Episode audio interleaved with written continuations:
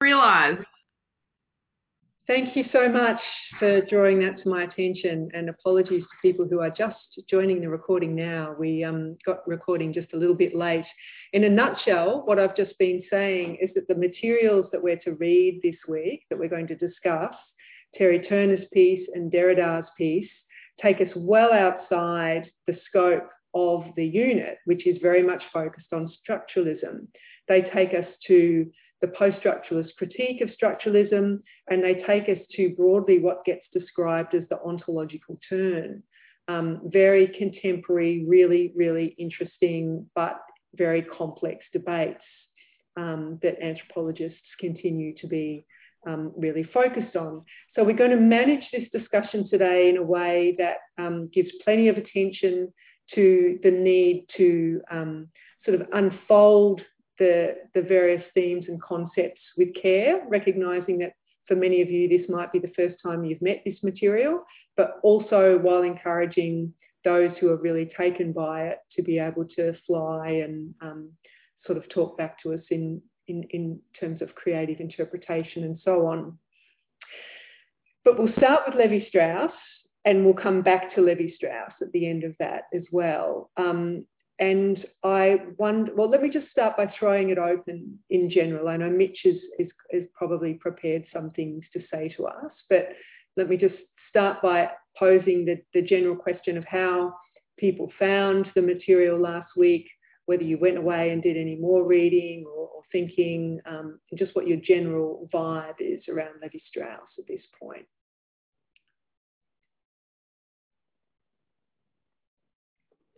I'll start because we're all a bit quiet.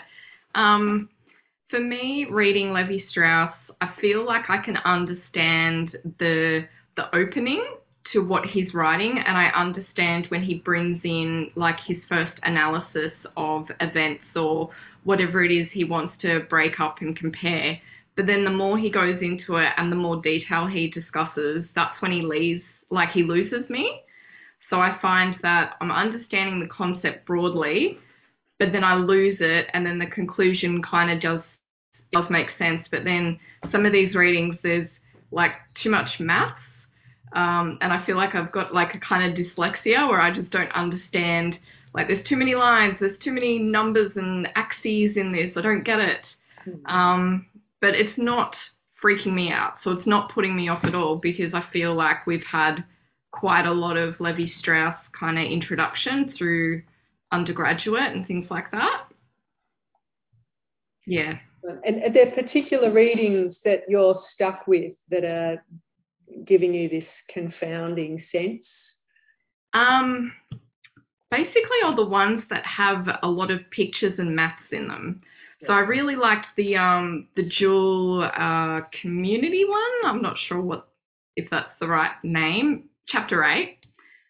I really liked that, but then it got into so much depth when he brought in like the triad, like he brought in the third field and he started talking about Indonesia, is when I kind of lost it. But I was on board when he was originally talking about like the Winnebago and and um, he brought up the Polynesian Islands or Melanesian Islands yeah, so with that, as well as with the myth talk as well, it kind of lost me when he added on the more complex myth. Mm. But I got it when you first described it. So, if anything, I need more reading. Well, there are two different ways you can read Levi Strauss. You can you can sort of go with all of the detail, or you can refuse to be drawn into the detail and try and read him for an understanding of structuralism per se and sort of try and try and just grasp that slightly more abstract argument that he's making which at one level is profoundly anti-ethnographic you know what i'm suggesting because just saying oh don't worry about all that culture stuff that you get in a myth or whatever. Um, but in, in some ways there's something to be said for taking that approach to um, you know it's a first and a second reading of him i guess. Yeah. How about other people any responses to you know Naomi's um, response? Yeah, I think I agree with you, and uh, so yeah, when when I I read him, it, it's it's it gets complicated, and that's I think one of the problem with him. But uh, to understand structuralism, I, I didn't go into that much depth, and I didn't kind of uh, so. Uh, I just understood that he's talking about kinship, about language, about myths, but I didn't go specifically into those studies that he uh, he does uh, in regards to those teams that he wants to uh, try to I don't know apply his own uh, uh, understanding or methodology and approach.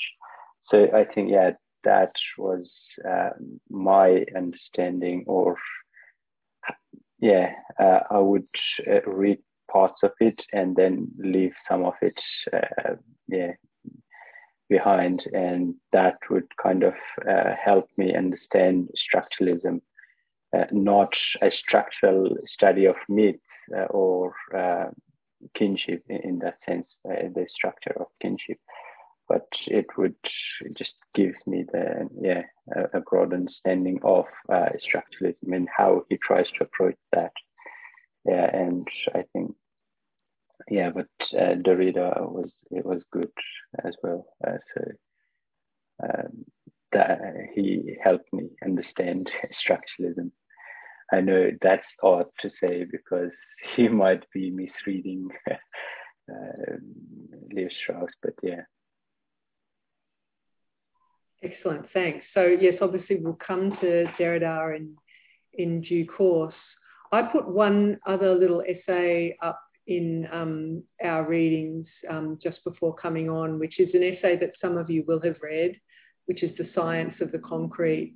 And I think that's Levi Strauss's best, most compelling narrative writing that really allows, it, it, it sort of draws you, it gives you a good sense of really what's at stake in structuralism um, without drowning in you, you, in all the detail. Although he does go through, you know, his endless sorts of exercises to make to make the point, but um, just there are a whole series of moves in, in that essay, and he comes in the end to this comparison between the bricoleur and the engineer, which is incredibly interesting and compelling for thinking about what lies at the heart of, of, of, that analysis that, that he wants to deploy and also the distinction that he wants to make between different kinds of societies.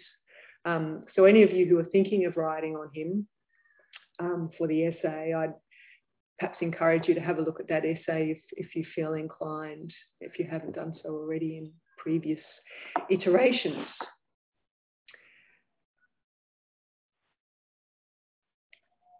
what else? Any other sort of general responses? Um, I mean, I might jump in here um, with what I've got. I mean, I haven't haven't got much, um, mainly because I have been focusing on on Mauss um, for the essay, but um, and also given the nature of the text and, and, that it's you know it's not one sort of linear narrative. It's a, a compendium of, of different essays all jumping around the around the shop and um, similar with Manicure, I think um, I've found greatest utility in just picking and choosing and, and jumping in and jumping out and um, leaving some things behind. Um, but yeah, I think, and, and a lot of it's already sort of been said. I mean, in Melinda's lecture, I guess last week, um, it was quite uh, it was very good um, and helped me to understand um, a lot more about it. Um, but in that regard, I think uh, I'm hard pressed to simplify it even even further or or summarize it. I think it's it's been summarized quite well already. But if I were to say anything, it was um, what stood out to me was uh, his um, concentration and uh, focus on signs, symbols, and meaning.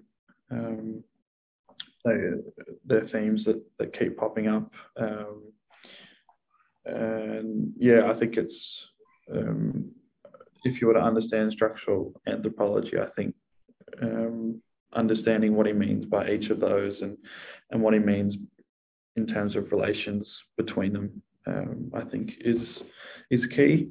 Um, also on page 230, um, if you've got that edition, um, I think it, in Levi Strauss's own words, I think this paragraph on page 230 to uh, to conclude the structural study of myth. Um, I think uh, out of this text anyway, in Levi Strauss's own words, this is probably as as clear as um, as I find it, um, particularly when he says uh, the same logical processes operate um, in myth as in science. Um, I think that's as clear as Levi Strauss has ever got um, in my reading of him. Um, and again, I think um, in terms of just jumping in and out of a text, I think um, jumping in and reading this and then jumping out and, and thinking about it has, yeah, helped me at least to understand structural anthropology a little bit better. Um, I do have one other point, uh, one other question rather. page 95 uh, the bottom of page 95. It was a couple of lines that I just really struggled to to really comprehend of what he was getting at, um, and whether it has anything to do with his major uh, theoretical argument or not. Uh, I'm not sure, but um, he writes, but but as soon as the various aspects of social life uh, are, are, expressed as relationships, anthropology will become a general theory of relationships. So he said to me, he's saying he, he's sort of warning us, warning scholars to be wary of, um, I guess, reducing anthropology to a general theory of relationships.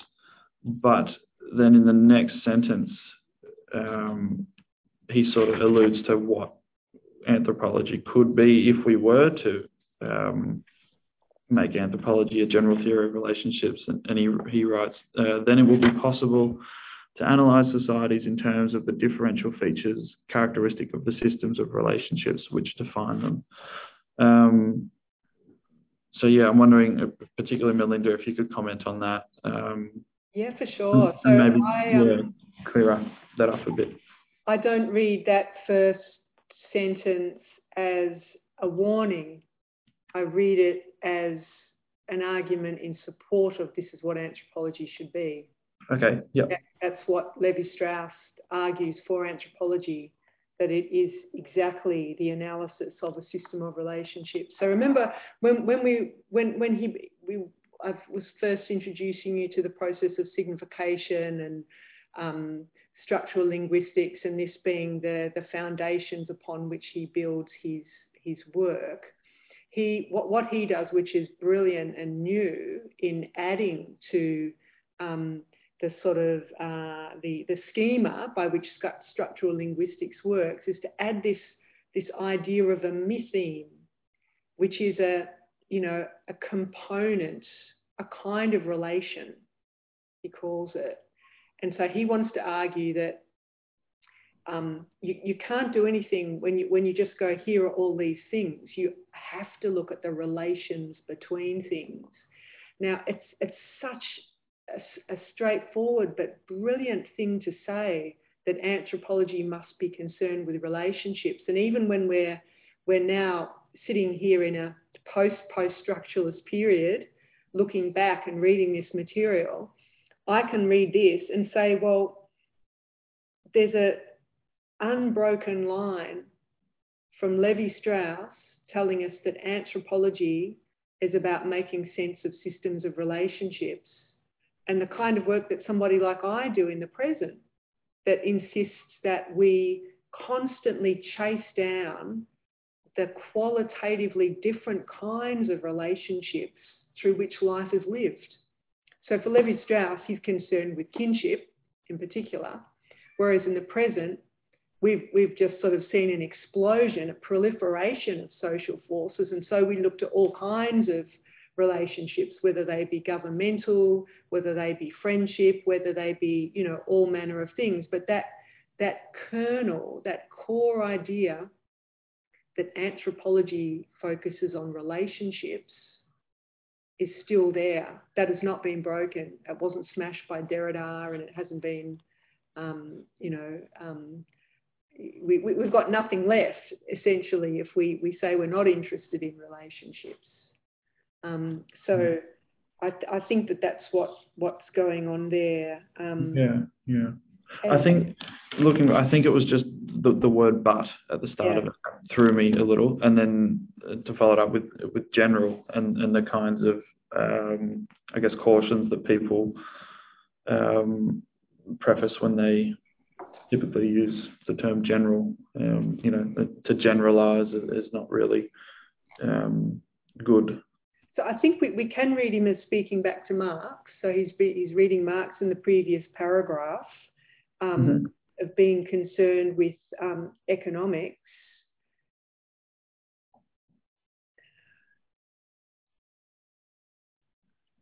It is only through the habit of everyday life that we come to think it perfectly plain and commonplace that a social relation of production should take the form of a thing.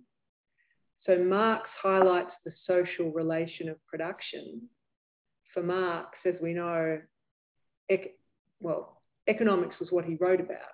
We, we have a sense that he intended to write much more widely than economics, but he, he did quite a lot on economics before he knocked off.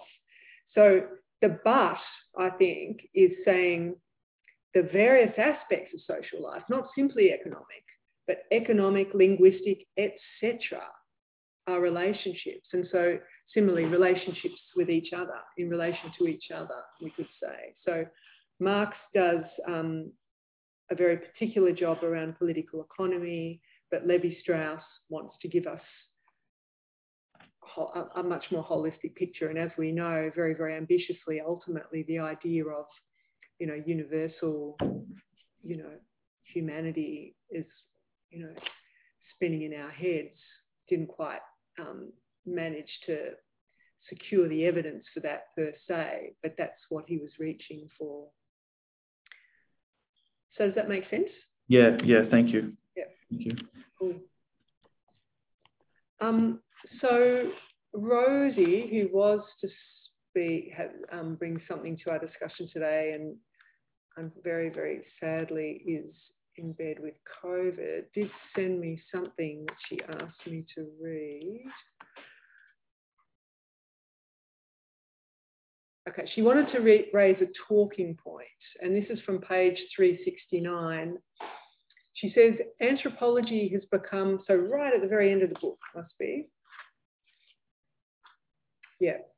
Anthropology has become too diversified and technical a subject to be taught in one year courses generally entitled Introduction to Anthropology or something similar, and usually consisting of vague comments on clan organisations, polygamy, and totemism. It would be dangerous to imagine that such superficial ideas can be used to provide effective training for young men who, and yes, it is men, as missionaries, administrators, diplomats, soldiers, etc., are destined to live in contact with populations very different from their own.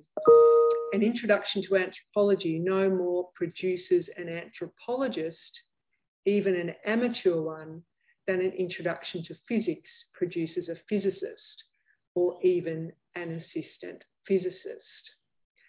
So there you go. That's quite a nice talking point to leave us with.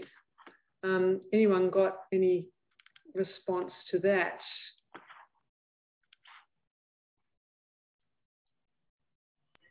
I um I I think that's an interesting point because that's part of the reason why I chose to do honors was that I felt like in my undergrad I hadn't gone deep enough into what anthropology was that I needed something more and I needed more time with anthropology. And I still don't like when people ask me, What have I done? I'm like, oh, I majored in anthropology. They ask, Am I an anthropologist?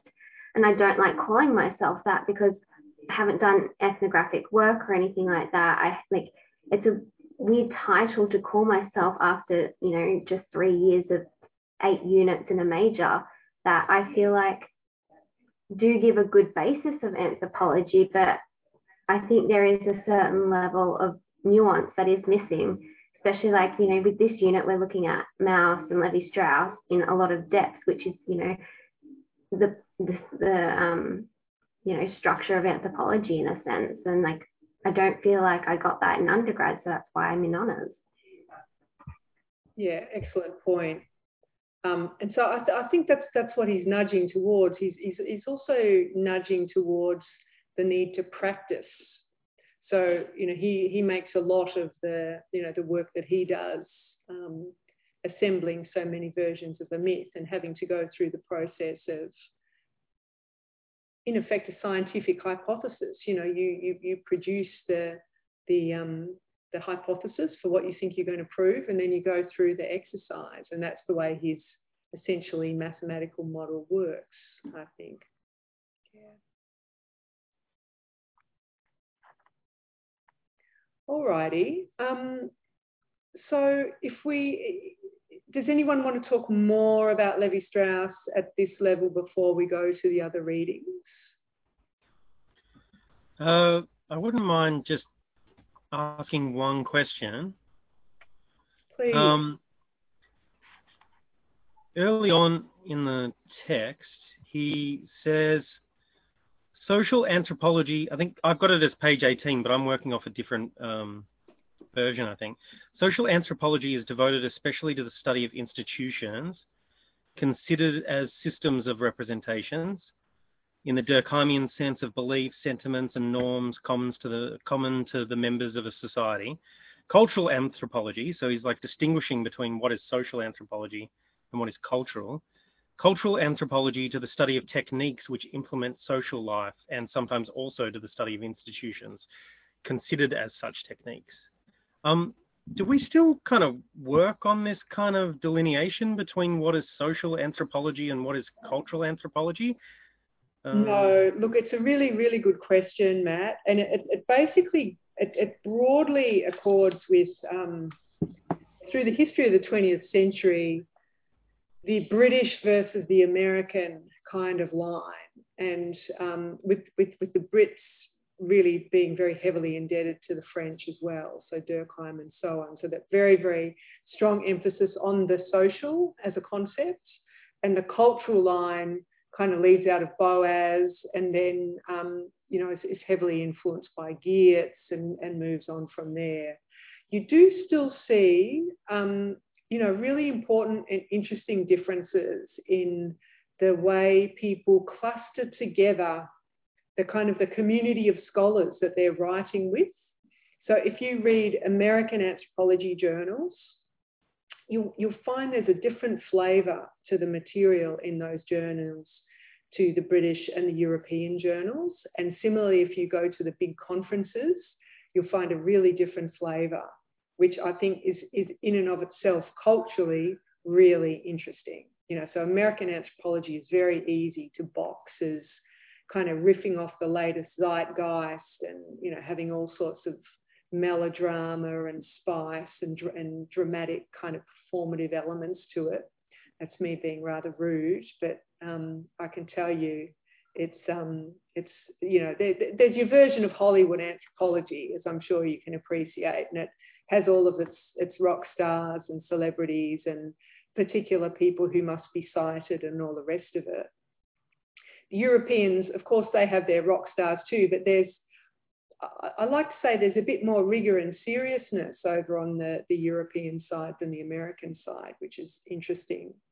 So people don't talk necessarily in, in those terms, although if you're if you're educated at a US university, you might might still talk about the four fields of anthropology, um, you know, which which were you know brought brought into into being a long time ago now, but um, are, are, still sort of trotted out in various ways, you know, and that, that takes you to the, the um, biological anthropology as well as um, uh, the sort of anthropology that you're familiar with.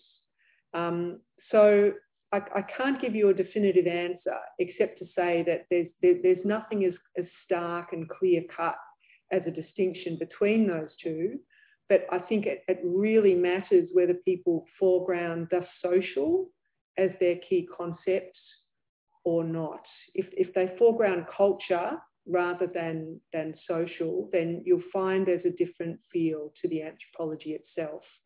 Um, and I think, you know, in the, the second anthropology unit in the second half of the year, you start to read some more of that material that gives you a sense of those different flavours, even though in the way that unit is currently organised, it's not um, presented in a, in a kind of a schematic way.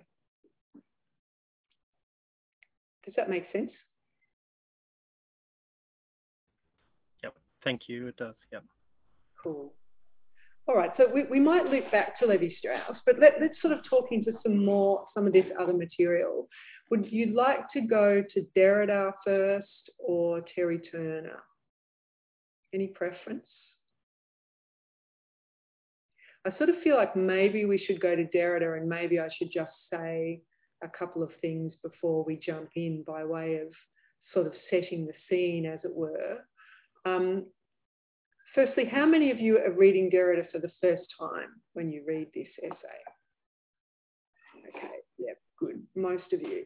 Yeah, great. All right. So, um, how was it impenetrable, or did you have you read enough of you know material in that milieu to um, sort of just at least get the gist of what what he was on about? It kept it kept slipping for me. I read it last week and I've just tried to refocus on it again. And I feel like reading it again, I've read nothing. So, and I think I was interpreting it, I was reading into it things, I don't know, I'll find out, reading into it things that weren't there.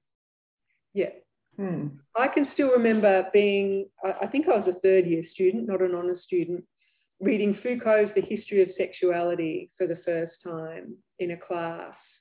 And I must have read that book four times and it just continued to go over my head until, you know, we were sat down in class and sort of taken it through, you know, what was going on um, in this process brick by brick, because it is, um, it is profoundly confounding and it upends, um, you know, lots of taken for granted things if you've not read sort of into post structuralism before. Um, but super, super interesting and mind blowing once you've got the, um, got, and I won't call it a key because it's not a key, but one, once you've got this sort of the, the basis for um, coming to terms with what's going on, I think it's really useful to, um, to know a little bit about what was going on in the wider world at the time that this kind, this work by people like Derrida and Foucault and a bunch of really interesting feminist philosophers, Toril Moi and various others who some of you might know of, to know what was going on in the world that kind of brought the social sciences and brought philosophy to this moment of, um, well, we can glibly call it a paradigm shift, we can call it a major rupture, we can call it um, um, a, a, a, complete, you know, a, a, major turn, you know, in in in in the way um, human life and um, all sorts of things about um, meaning production are being thought about. And so it's good that I introduced you to signification last week because that the, the kind of the um, what what is really at the heart of these ideas that Derrida is bringing into bear is the unraveling or the uncoupling of some certainties that um, Levi Strauss first acts with. And they're uncertainties to do with um, the presumption that meaning is stable.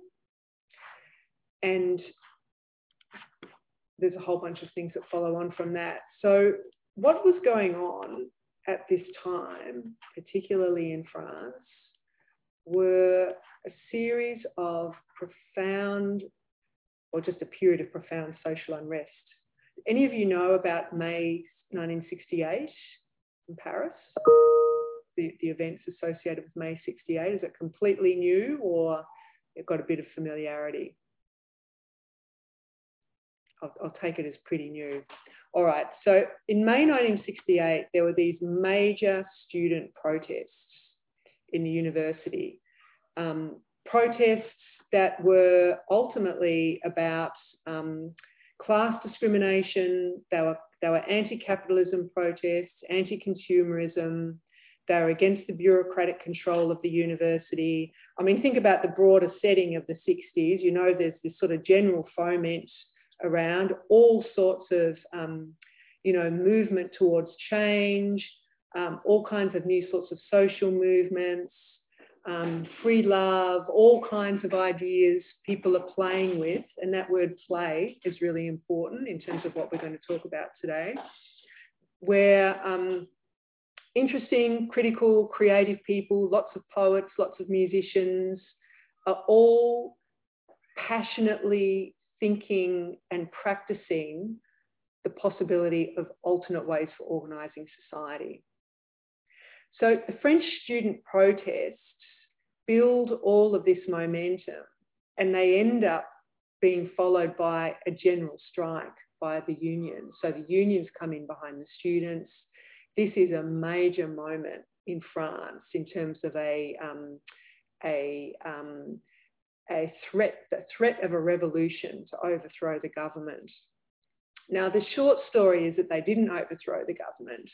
But the, the process of these demonstrations had such profound ricochet effects, um, not just through the university sector, but through French society more generally, that quite literally all of that foment in the world brought to a head the need for new theorizing, the need for new tools of social analysis, because something had shifted in the world and the certainty and some would say the conceit of structuralism and of classical social theory was just kind of um, absolutely rattled.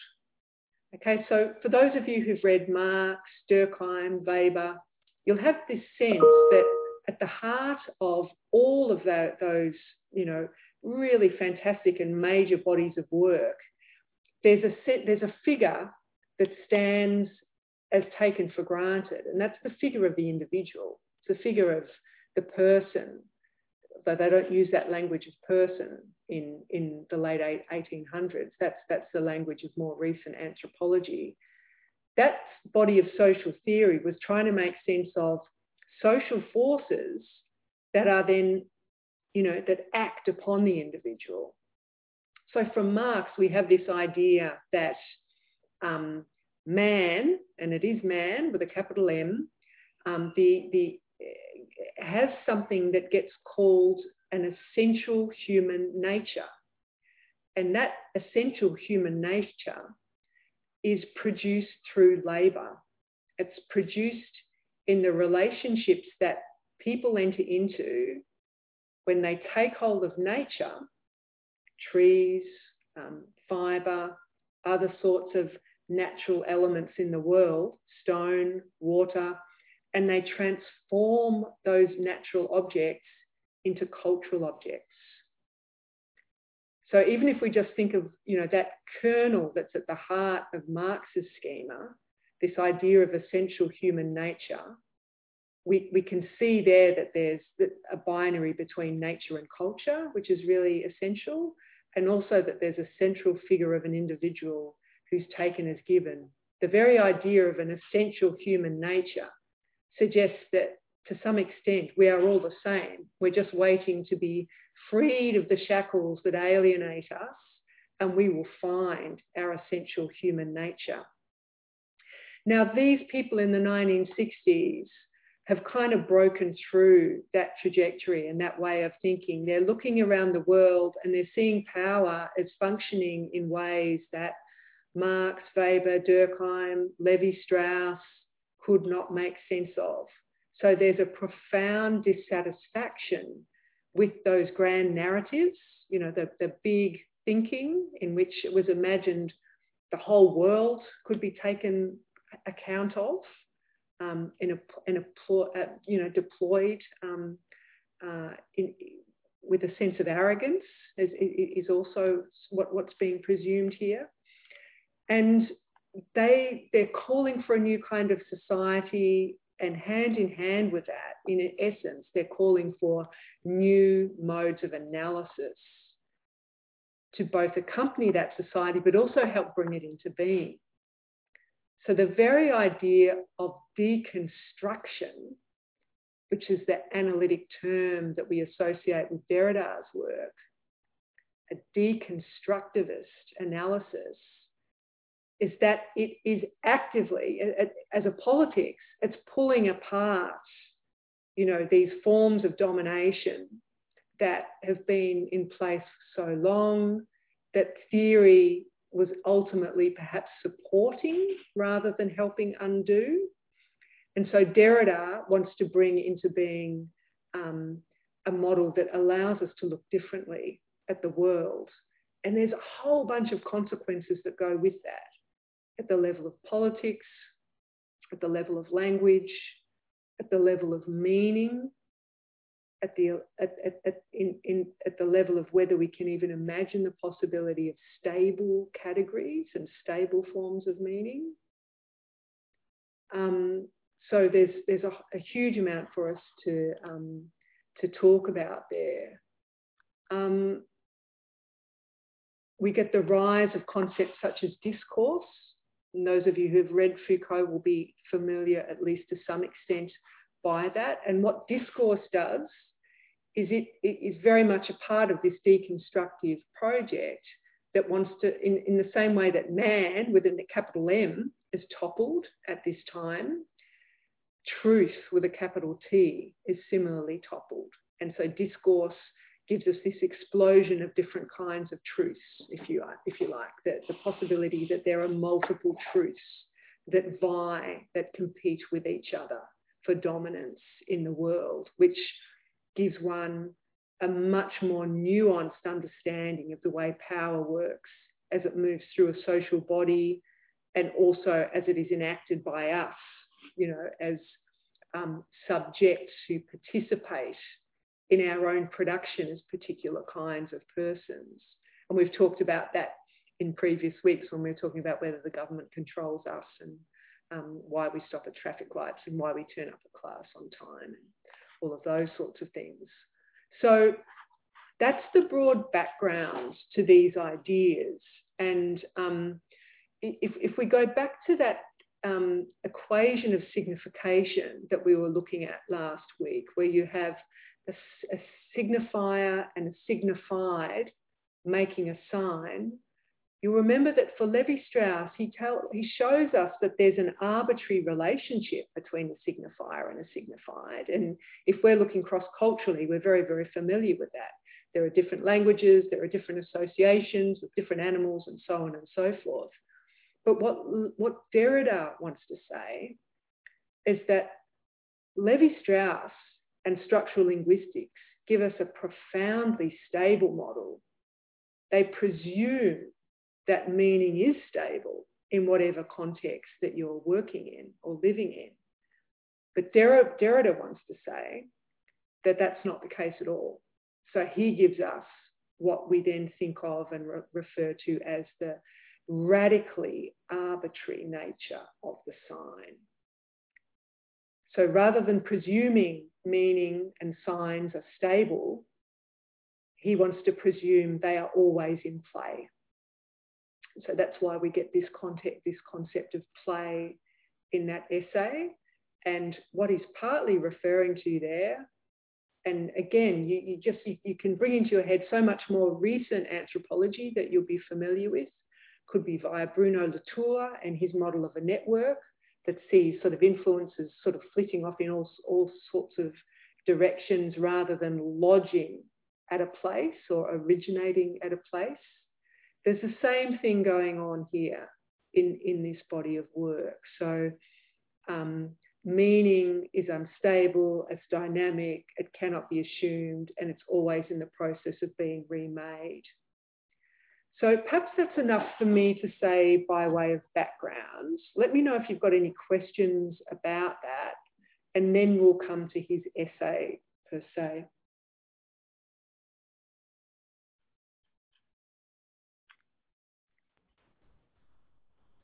Uh, yeah, I just had I had a question. Um, so, if you know, if in Derrida's model, meeting's not stable, it's always in flux, it's always in play, it's always changing. That doesn't necessarily negate um, the idea that what our mind is doing is projecting uh, binary structures. We could still project binary structures onto phenomena that is shifting in its meaning, I guess is what I'm saying. Yeah, I think that's fair. For sure. I think that's a fair observation, Matt. Um, and I'm not sure whether Derrida answers that for us in this essay. Anybody else got any thoughts on, on that? Manusha, have you thought about this question? Uh, Uh, no, no. I'm amazed. yeah, uh, yeah. I, yeah, I think it, it, was last night in our discussion. I uh, I was talking with Anne, and I said that it's because of uh, the play of power that comes in as a general thing uh, that uh, Derrida is trying to say that meaning or how we interpret things are uh, not as stable as uh, uh, Levi Strauss was uh, thinking or trying to say. And uh, in that sense, I would, uh, oh, oh, yeah, I would say that there could be that different interpretations or invariant or variant meanings uh, of uh, a certain truth. Uh, but uh, but with uh, the structuralist truth that uh, Lewis Strauss is saying, there would not be the necessity for a dynamic process in, in that relationship. And it, it, it, it's much more aesthetic and we don't uh, push ourselves to question that interpretation of that meaning that we try to, uh, I don't know, uh, to uh, give some of the signs or some of the actions that uh, are uh, there in, in, among a, a, group of people. And that's, I think, uh, my initial part on that. But no, I have not thought about that.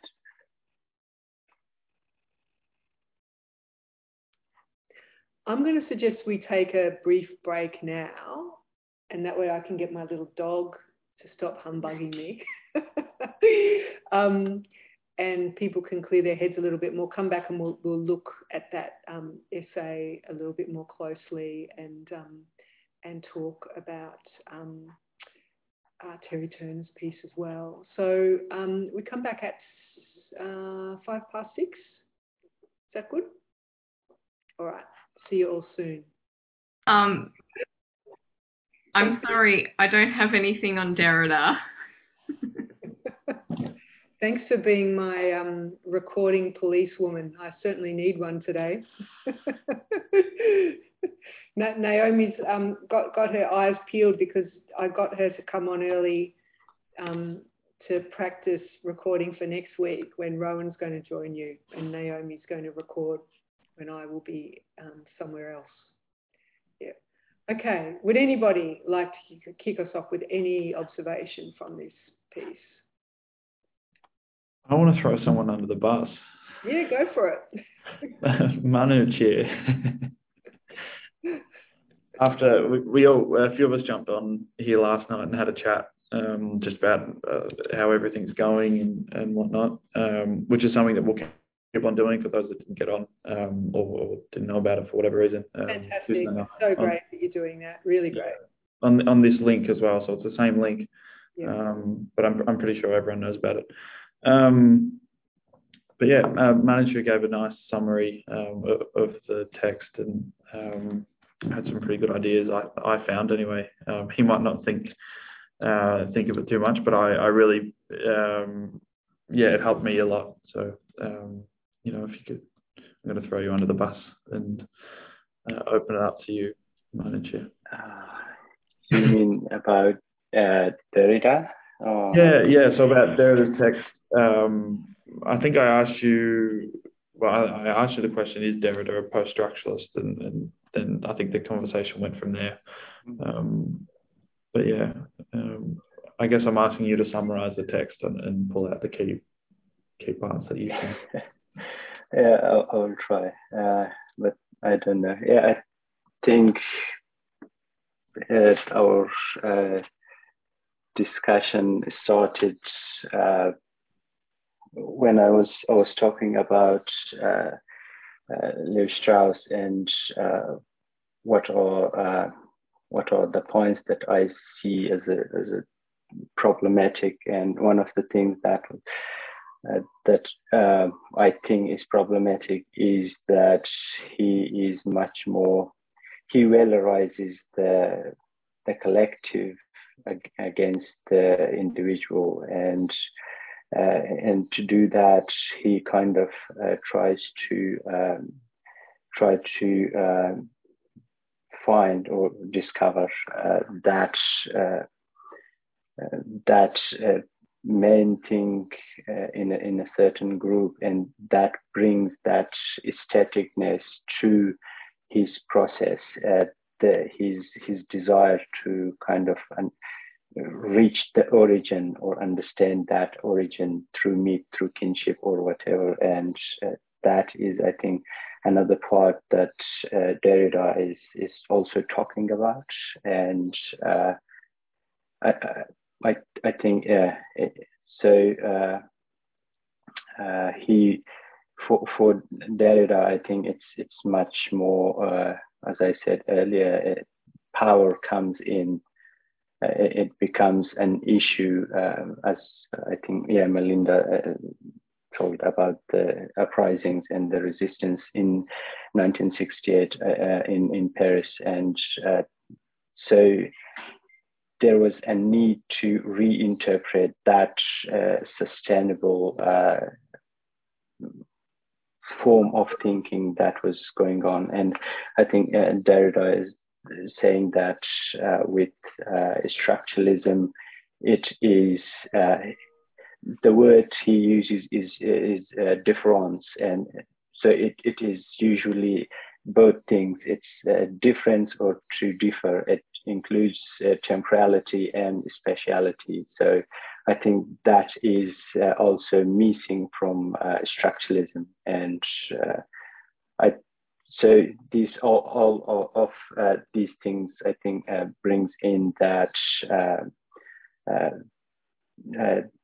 the strictness of that structure structure in structuralism and I think that is what Derrida is uh, trying to resolve, uh, even though he is using Lewis Strauss. And I think he is fascinated by Lewis Strauss. And uh, I think so, yeah, to resolve all, all those problems, I think Derrida is trying to uh, argue for uh, the play or that fluid, flexible, or uh, changeable uh, of uh, meaning and uh, that thing. So yeah, I think yeah, that's my initial thought on that. Can I just come in on on that sure. and, and add one little tiny thing that might help people who are grappling with this stuff for the first time?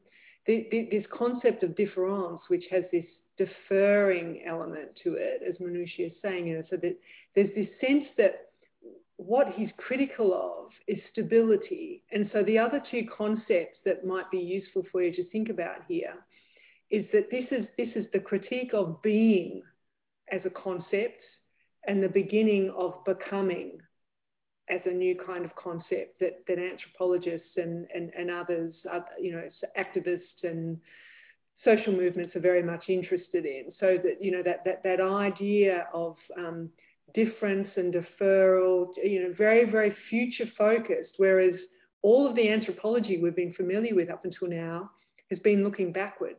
It's been about solid categories. It's about compendiums of myths or cultural, you know, this is and that's.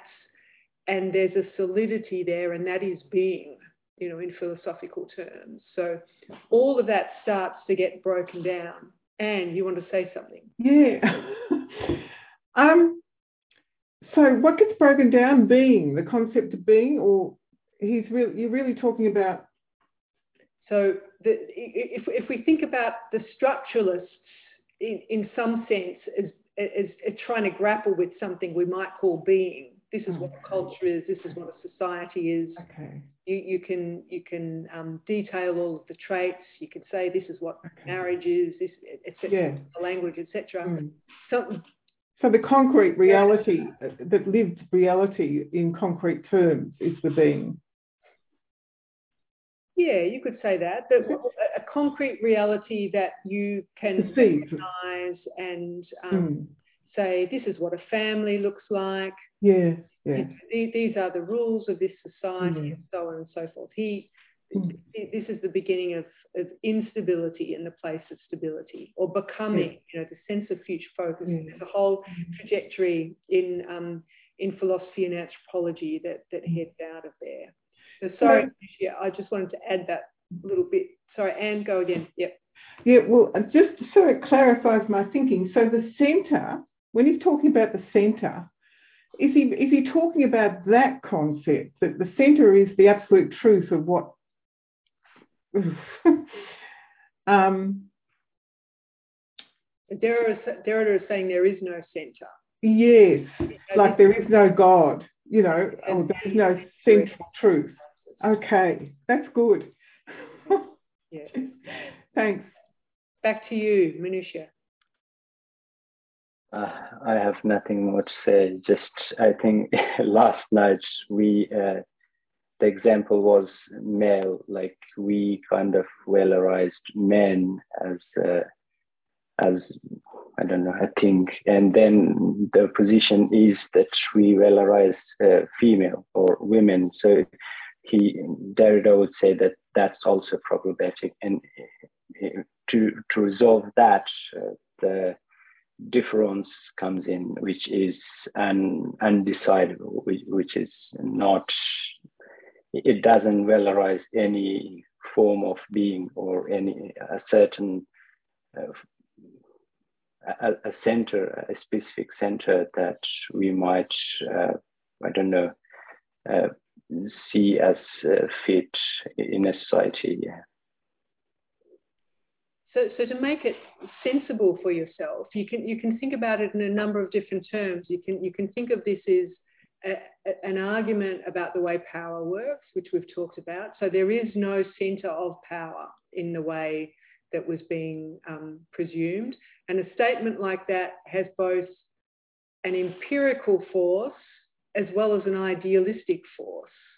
So there, there, there's a sense in which um, the theorists who and philosophers associated with Derrida and others are um, pursuing a new politics, imagining a decentered way in which power works. So some people might describe this as a form of, you know, like a radical democratic impulse. So power is dispersed, it's flattened. There's, you know, this is kind of anti-hierarchical in that regard but then also very much in terms of subjectivity. So, this is the moment in which that very idea of us being subjects comes into being. Before that, we had individuals eh, as a relatively taken for granted category, as I was discussing before. But once, once the subject becomes the focus of critical attention, then it becomes it's a very very complex multifaceted being with all sorts of um, elements in the mix and this very much this sense of, of, of becoming. So um, even though he's not straightforwardly a post-structuralist if we brought some, bring someone like bourdieu into the discussion here he gets us thinking about the way in which people are born into particular situations in life, are educated to be um, to exist in relation to each other through class hierarchies and so on and so forth. And all of that life experience doesn't just get written on the body, it gets embodied by us. We actively participate in ourselves being structured as particular kinds of structuring beings, as he, as he describes it. So, someone like Bourdieu, as we'll see in a couple of weeks' time, gives us this highly di- dy- dynamic sort of dialogical engagement between the person and the society. We're constantly internalizing forces from outside and then externalizing, you know, via our own interpretive and other sorts of actions and so on. So it all gets very lively and dynamic and um, very, very different. Uh, so if, if you if you were schooled in classical social theory and the work of Marx and the sense that power um, existed in terms of this, this binary of those who own the means of production and those whose labour are, are alienated and so on and so forth, then that's, that's a model of power and politics that suggests all you've got to do is um, get rid of private property and we're all free and equal. The, the post structuralists won't have a bar at that. They see it as a much more complex thing altogether.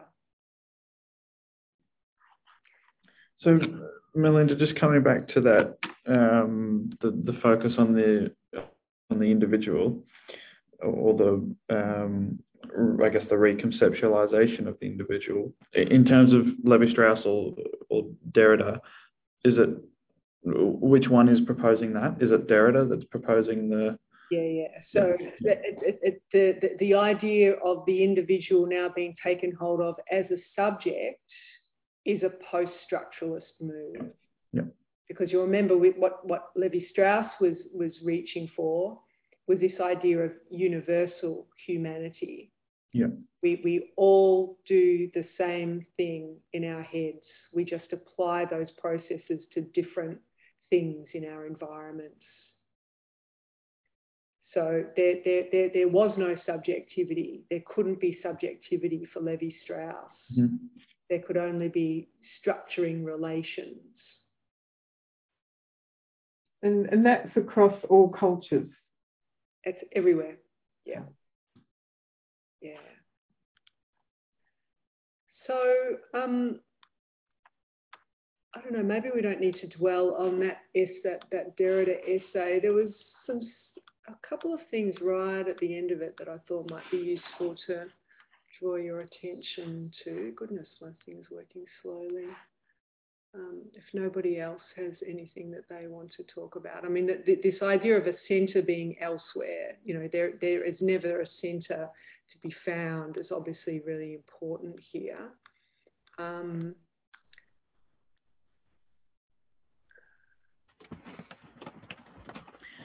yeah. um, with is this sort of um, for me, I just want to sort of check if I'm on the right path. A lot of stuff that's coming up around it is like the relationship between language and reality. Am I right in saying that sort of Levi Strauss thought that you could follow linguistic structures and those and then analysis of those linguistic structures would sort of lead to the thing in itself um, like an actual uh, actually something of substance. And kind of what Derrida is saying is that there is no hook or link between the linguistic structures and an actual thing, something actually concrete that all that there is only the uh, the subjectivity that is exposed through the criteria through the classificatory structures that you use so the only thing that we can really understand is not the nature of things themselves, but all we can really kind of uh, yeah get to is the subjectivity of the person employing the classificatory structure. Well, so Derrida doesn't really talk very much about subjectivity at all. He, okay. he talks about language, absolutely. I mean, I'm taking us to subjectivity because in some ways it's easier for us to grasp. But if, if this was a, a class on Derrida per se, we would be all about language. And the, so the, the key difference, I think, is that so you remember last week one of the elements that was in the mix in terms of the way sub, sub um, signification works is this distinction between langue and parole. And, and Levi Strauss drew these on a, um, a chart like this langue being the structure, if you like, of a language, and parole being its enactment, you know, it, it's speech. Speech is very, very important for Levi Strauss, and he told us that if we were to do an analysis of myth, we had to have every single iteration of that myth, every enactment of the myth is its own retelling, its own, you know, that, that dynamism is very, very important. And he thinks it, it's, it's a very kind of a dialectical thing because you, in, in order to speak, you're drawing on the structure and you're reproducing the structure, but structures and their enactment never quite map onto each other. So there is dynamism in, in Levi Strauss, but there's also, I mean, the way I put it earlier is that the, the arbitrary relationship between the signifier and the signified, the idea and the thing it stands for, is pretty stable. Okay, so you and I can have a conversation and understand each other because we are dealing with an agreed upon set of meanings. So we back and forth in this class, and every now and then someone will say, Well, hang on a minute, how are you actually using that term? Because it is still all very dynamic, but there's still, when, when you share a social background, um, there, there's, there's a fair amount of shared um, stuff that, that we rely upon in order to make sense to each other. Derrida puts a big question mark under all of that. He sees language as ever so much more unstable. And um, he wants to also question um, what he calls logocentrism. Okay, so this idea that, um, let me see if we can find something in the actual article that helps with this rather than me just talking on because it's often pretty useful. Um, feel free to jump in, anybody, if you're in the article and looking. Um, he Derrida is partly on about um, rejecting the primacy of presence. You might have seen some references to that through the article, which is in effect, the, the, the, primacy of speech, of the oral. Um, he wants to give, he, he, he actually, he would not call himself a post-structuralist, but he wants to raise the, the significance of language and signification as being potentially a universalize, universalizable category. So, and this is where he starts to look a bit like Levi Strauss when you think of it um, um, at, at, at, these terms of distance. So Levi Strauss gave us everything, you know, unconsciousness in the head. We all do the same thing. Derrida wants to say that language, that that written language in the way that we practice it and understand it operates everywhere in the world. Um, which and, and there are all sorts of very interesting debates between people who either agree with or disagree with that and agree with or disagree with whether it matters that we distinguish cultures that were primarily oral and had, had you know iconographic forms of all sorts of rich kinds but did not use print were not print literate in the way that european history from the 15th century onwards gets us reading books and learning as individuals. Um, this is a really kind of complex discussion to be having sort of in a Zoom meeting like this when we haven't been reading the material and I can't point you to anchor points. So if it's not making sense, please call me up, but um, or call me out. But in essence, I think what I'm saying is that it's not the, the instability. Yes, it's there between concepts and things in the world, which I think is what you were initially asking me about. Yeah. And Levi Strauss um, saw that relationship as being arbitrary. For Derrida, it's radically arbitrary. So, relative certainty for Levi Strauss and with a center to it, inherently unstable and completely decentered for Derrida.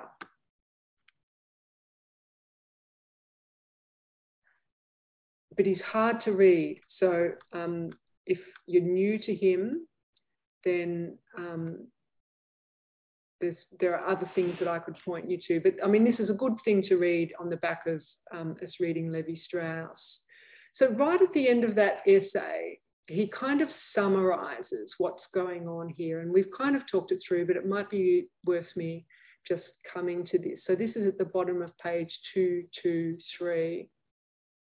So he says, if Levi Strauss, better than any other, has brought to light the play of repetition and the repetition of play, no one less perceives in his work a sort of ethic of presence an ethic of nostalgia for origins, an ethic of archaic and natural innocence, of a purity of presence and self presence in speech, an ethic, nostalgia, and even remorse with which he often presents as the motivation of the ethnological project. So, this is a big critique of anthropology, hey, that in essence, anthropology of this kind is romanticizing a particular understanding of culture. Um, and uh, it, it, it's a, a backward looking search to try and um, nail, if you like, an understanding of cultural holism. So Derrida is, is, is questioning that. And then he moves on. He says, there are thus two interpretations of interpretation of structure, of sign, of play.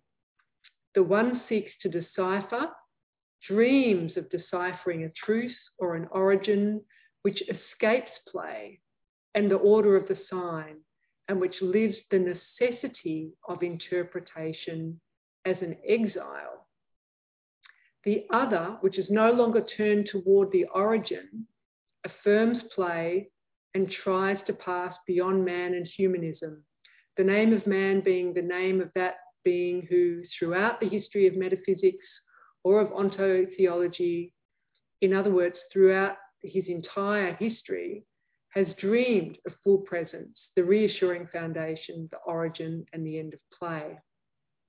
And then he says, right at the end, for my part, although these two interpretations must acknowledge and accentuate their difference and define their irreducibility, I do not believe that today there is any question of choosing in the first place, because here we are in a region where the category of choice seems particularly trivial.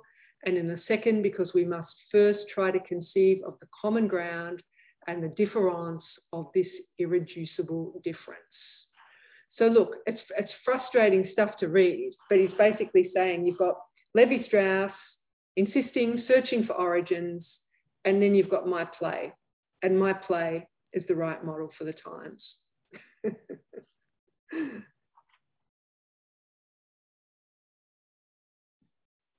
Quite arrogant on his behalf. All, all these people who are sort of driving new theoretical, you know, directions are to some extent there, or that there's always a sense of claiming newness for oneself and the the, um, that has to be done in a forthright way, I guess. My way or the highway. Um, all right, should we leave that to one side now and um, have a look at what Terry Turner is on about? Did anyone get a chance to read Turner and find anything of interest in it? in some ways we, we could have spoken about him before Derrida because he's much more closely, um, he's closer to Levi Strauss.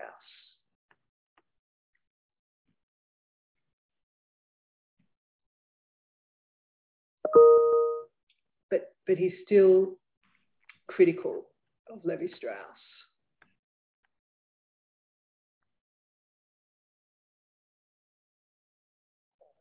He starts off by saying that Levi Strauss has the right model, but he's applying it to the wrong level of data. Has anyone got any idea what he's talking about here?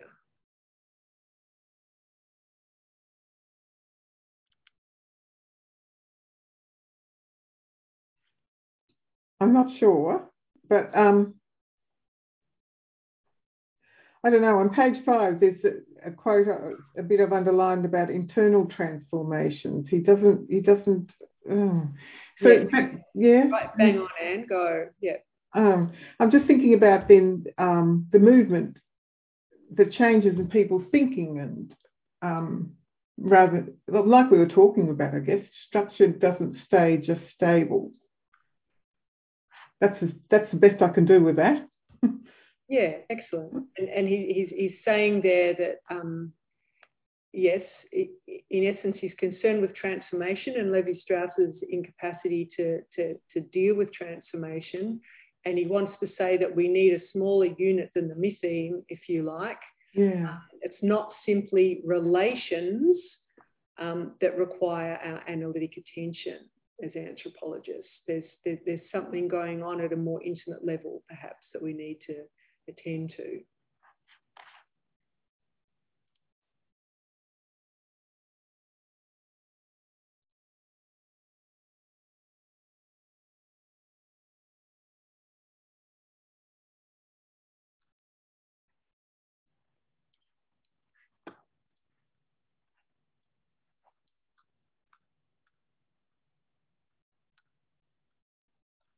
So this is a piece that you might find useful to go back and read again um, after um, we come to the very last um, piece of work in the unit um, um, because Turner is in direct discussion with those um, Amazonian anthropologists and has quite a lot to say about Descola um, and uh, Viveiros de Castro. Um, so again, we're, we're sort of, we're reading something that precedes the, the, the primary readings that we have not yet done, which is kind of a bit of a confounding thing to do, but also sets you up well for being ready to um, come at that reading and to have a sense of how um, that work con- continues Levi Strauss's work in certain ways and also profoundly breaks with it. Now, Terry Turner is a critic of um, what gets described as the ontological turn, which these people, Descola and Viveiros de Castro and others, are the key proponents of. And he gives us it, it's a it's a very it's a long piece of work. It's a very substantial piece of work. It starts off as a, a critical appreciation of levi strauss but then it makes a move at a certain point to turn attention to these more recent scholars who sort of springboard off levi strauss's work and then do this switch by insisting that the nature culture separation is not as Levi Strauss presumed it and put it to us. So, is anybody read the piece closely enough to be able to say anything to us about what that nature culture move is that they make? What, what something gets smashed there and reinterpreted? What is it? Now, I'm aware of this as a big um, moment in anthropology discourse of the nature versus culture, um, but I haven't read Turner to be able to say much about it, other than maybe Strauss, Levi Strauss was kind of maybe he was for nature. I don't know. No, no, it's not that he's for or against nature, but that he he presumed the bi- a binary opposition between nature and culture and that that was foundational to his model. and it was also what, what went along with that was this um, identification of human processes, human culture, as distinct from the entire animal world. So these people who we're being introduced to now are post humanists.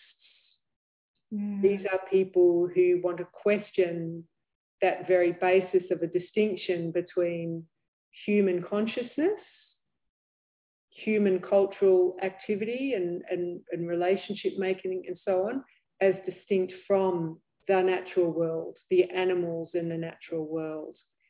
They um, dissolve that separation. So, in the same way that Derrida did this job of, of decentering the subject, dissolving certainty, Descola and others want to dissolve the presumption of the nature culture divide and suggest that animals in Amazonia are just as much subjects, human subjects, as, um, as we are.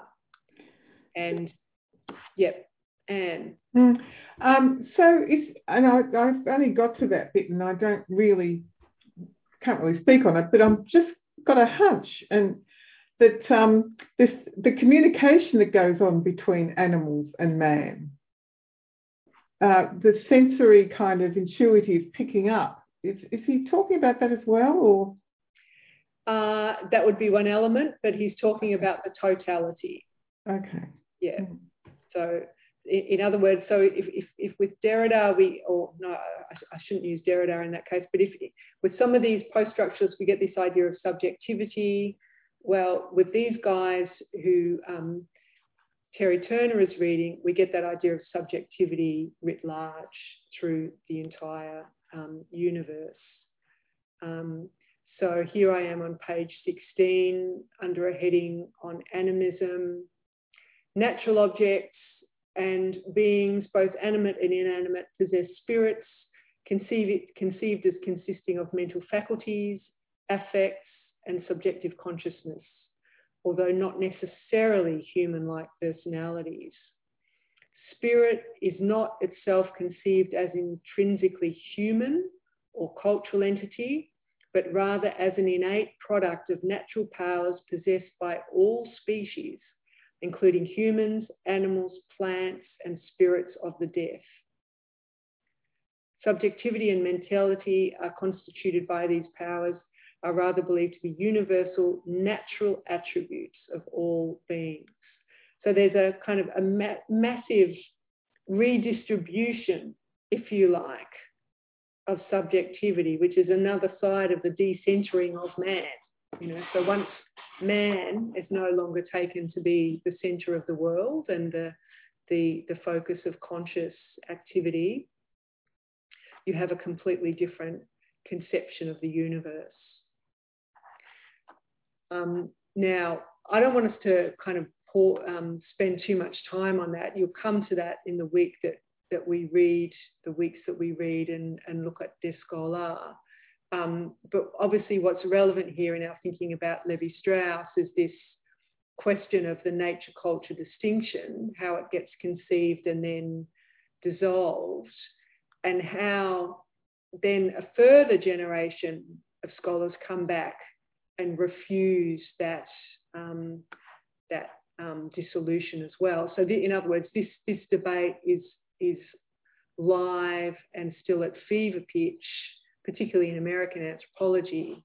And you have some very, very, very interesting and very passionate debates going on, not around the minutiae of Amazonian ethnography, but around big questions to do with what perhaps gets thrown out once you um, redeploy subjectivity in that way. So there's a very, very interesting body of critical work that is against the ontological turn and writes about um, the need to bring politics back into sight, um, and particularly colonial domination, which these guys have got nothing to say because they're, they're, they've kind of recreated a different kind of universe that, that is totalized to itself.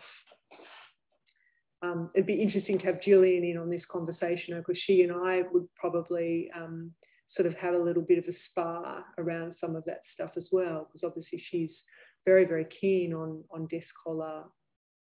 Yeah, so interesting perspectives all round. Um, okay, anything in this work that people are interested to draw out?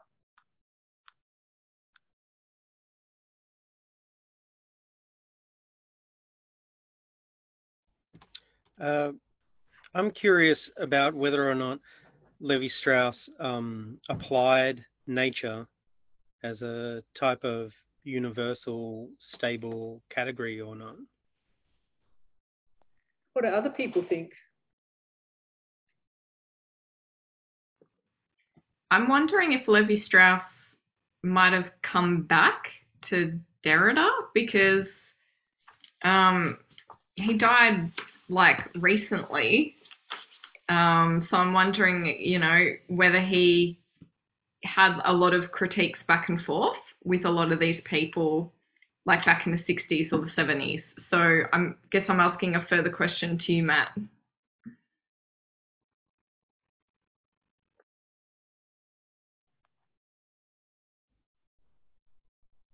Uh, I don't. I don't think you're not asking me, are you? Because uh, I mean, I don't. No, I'm asking the group. okay. Good. Has anyone got thoughts? Because, like, um, you know, we're reading like these critiques and opposing views to Levi Strauss, but then what did he have to say? And is that of relevance for us to look into, to refer to any of his work, his commentary? I just remembered Derrida saying something about that Levi Strauss had really come to the same conclusion that he had somewhere in his statement, um, somewhere in that. But he, uh, anyway, I don't know how helpful that is. Um, it's the blind leading the blind now. I'm, say, I'm not aware of Levi Strauss responding to Derrida. Um, no, no, but Derrida said something about that there was something in Strauss's work that he Strauss ignored or just passed over that Derrida was trying to. Anyway, all right, I'll leave that one be. There's a good essay, um, some of you might have had a look at it on um, the class page by Petrovic, where um, she um, wants to defend Levi Strauss, you know, against Derrida's reading, and and that that's quite a, a nice one to read to um, get a, a, slightly different sense of of how things pan out in that debate. Um, but Matt, yeah, look, I, I think without doubt, nature was a stable category, and you know, I mean, it, both a stable category and Levi Strauss builds the foundations of his argument around um, kinship and myth, um, uh, around the, the incest taboo. And he makes an argument that this basically delineates the separation of nature from culture. Um, so, and, th- and that's it. And he moves on from there. So, yeah, absolutely stable what, but you're, I, I, wonder why you're asking the question because it makes me think you've um, been reading elements of him that suggest otherwise, perhaps. No, I, um, for me, what I'm trying to clear up is that, like, the main thing I took from Levi Strauss was that he was sort of making a comment about, like, almost psychology.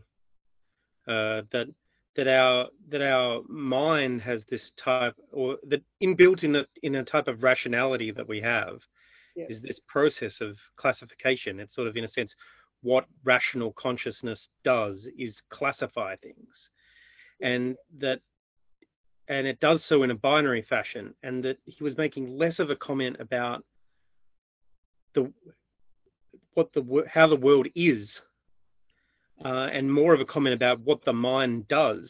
You bet, absolutely. And part of the critique that I'm hearing is kind of about the type of image of the world that that uh, that that structuralist approach creates, and that you know Derrida is saying, well, the world's not really like that. You know that things aren't really like that way. Uh, you know, which might well be true, and you know, I would sort of let's say sympathize, or my empathy would be with uh, Derrida in that case. You know, the the world isn't really like that. But that doesn't mean that that's not. I guess I'm just repeating my point from earlier. Really, really, It doesn't really mean that that's not what the mind is doing. It's Uh, a really important. And, what- and what I would say in response to your point is that the history of anthropology unfolds through time as a set of people arguing with each other through time. So, in other words, the world is changing constantly, and both social theorists and anthropologists are chasing that world, trying to make sense of it as it is itself changing. So, structuralism is right for the time in which it's brought into being. But its time is, was never going to last. You, you're never going to have the per, something that we could call the perfect anthropological theory. There's no such thing. Theory, like everything else, is always relative and context um, dependent. You know, ideas only come into being because they make sense and they speak to particular circumstances. And you look, you you you get it in your own life. I don't know, maybe you're all too young so far. I don't know, but you know, everyone's shaking their head. You get these moments of disconnect where you can feel some certain taken for granted things that you have being put into tension with the way people are acting in the world. It's very, very interesting that sense of slight out of timeness. It, it, it's a moment where you get a sense of how, you know, what we describe as generation gaps develop. Um, and there, there's, there's a, a, mat- a real material sense to the, the truth of, of all of that because um, yeah, it, it all it, it, it all unfolds over time. So it, it would not make sense for us to park post-structuralism and structuralism side by side and say which one is right, which one gets at the world more effectively, because they're speaking to different worlds. I can't put it more straightforwardly than that. They're speaking to different worlds. So to, to, to write to the world in the 1930s is not to write to the world in the 1950s. And here I'm, I'm still just talking about the world, not even particular places. But, but the, the conditions of possibility of ideas are highly malleable. And that's what makes anthropology so fascinating. Because each of us, each of you, as you go out and you apply your attention to whatever it is that you're interested in, you're just trying to make that thinking work so hard to connect up to that thing that you're trying to make sense of. And anthropologists have this experience again and again and again when, when you, you go to do field work somewhere where so many people have been there before, and you look around you, you've read all of the stuff, and you go, but this, this is a different place. and it is a different place and you're a different thinker because you've got a, diff- a, head full of different ideas and different works because of the time in which you've been to university and the people who've influenced you and so on and so forth. So it's hugely hugely interesting in that way. And i think look a, a lot of people a lot of these big figures they they don't go into um, heavy debate with the, the, the, people who come next. Although there is there, there's a fair bit of what we describe as sort of you know boundary policing, and you know this is what real anthropology is, and you know there are lots of old people who still insist that this this is the real kind of anthropology, and but the rest of the world marches on, and lots and lots of anthropologists go and do what they would do in their own way. So um, all of that is in the mix sorry, that's a, that's a bit of a um, a bit of a rave, but uh, the keep keeping that that that set of um, that set of observations in mind, I think is really useful in a in a unit like this, where you're being landed on with you know a big heavy chunk of, of ideas, but no ideas are, are in a in a social or a temporal vacuum. That's for sure. When um when Matt was making his point before you jumped in, Melinda, I kind of thought, what would Levi Strauss make of flat earthers? And what would he make of anti vaxxers? Like, how would he explain it to those groups about the science um, of their logic and then explain it to us about how they're taking it to be? So, yeah, that's kind of what I thought of. So, yeah. Oh, look, I think we can be sure he'd have something to say, but. Um, you know, like like the rest of us, he, he'd have to confront it all and go, "Gosh, the world's changed a lot, hasn't it?" Yeah. Yeah. Right. Any any sort of final wrap ups around Levi Strauss and these ideas?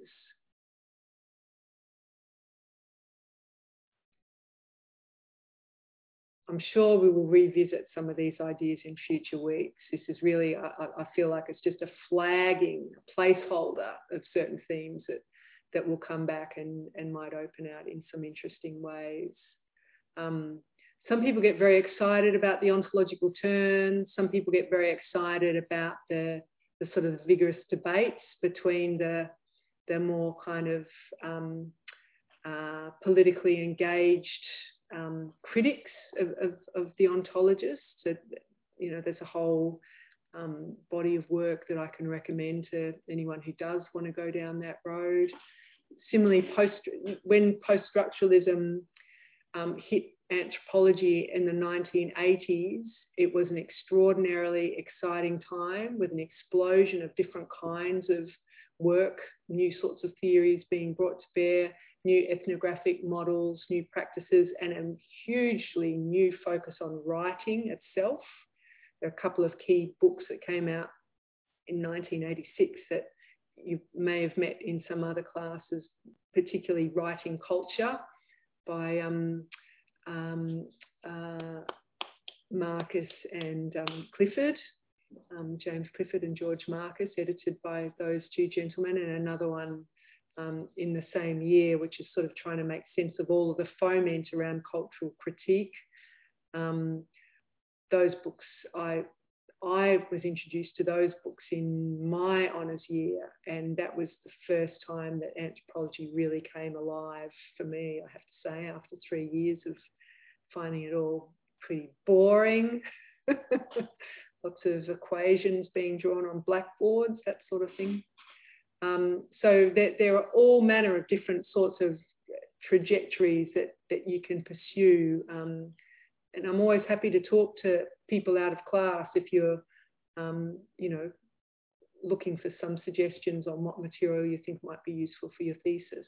Um, although, of course, you're all working with magnificent supervisors, so you might need not need that either. Um, okay, I was going to I, I, might share with you that don't feel under any obligation at all. I think I previously might have sent a little email around about an event that's on tomorrow night um, in relation to my book that's just come out. Well, we, under pressure, we've just finally added a Zoom link. So if you um, felt like coming on and hearing me give a little bit of a rave about anthropology in a time when anthropology is under attack, um, even if you just want to come in for a little bit of it and then jump out, um, uh, by all means. So I'll, I'll, send that email on to you all now. So you've got the Zoom link if you feel um, that you want to jump online. Uh, when is that, Melinda? It's tomorrow evening at 7.30. Cool. So, uh, so it'll be after the Deacon seminar. Yeah, yeah, yeah. It's unfortunate that there's a clash. Um, we chose that date because we were waiting for the WA border to open. and had to link up with a very particular speaker who just yesterday came down with COVID. Oh no. so it's the, the, the, yeah, the disruptions are never ending. But anyway, um, it'll be a, a pretty stimulating night, I'm sure. All right, any last minute thoughts from anyone? Okay, well, I hope all of this isn't doing your head in, your heads in too much. Um, it, it's good just to let it all kind of roll around and, um, you know, it, it, it, will help in, in all sorts of ways as you pick up future work and so on. All right, I'll shut up. Nice to see you all. Have a great evening. And um, I won't see you next week, but I'll look forward to seeing you the week after. Okay. Oh, no, not the week after. That's the Easter break. Enjoy the break. Enjoy your essays. Be in touch if you have any issues about the essays. I'll get on to um, the assignment um, submission problem and um, see you on the other side of Easter. Okay. Thanks, Ciao. Melinda. Thank you. Thank you. Thank you.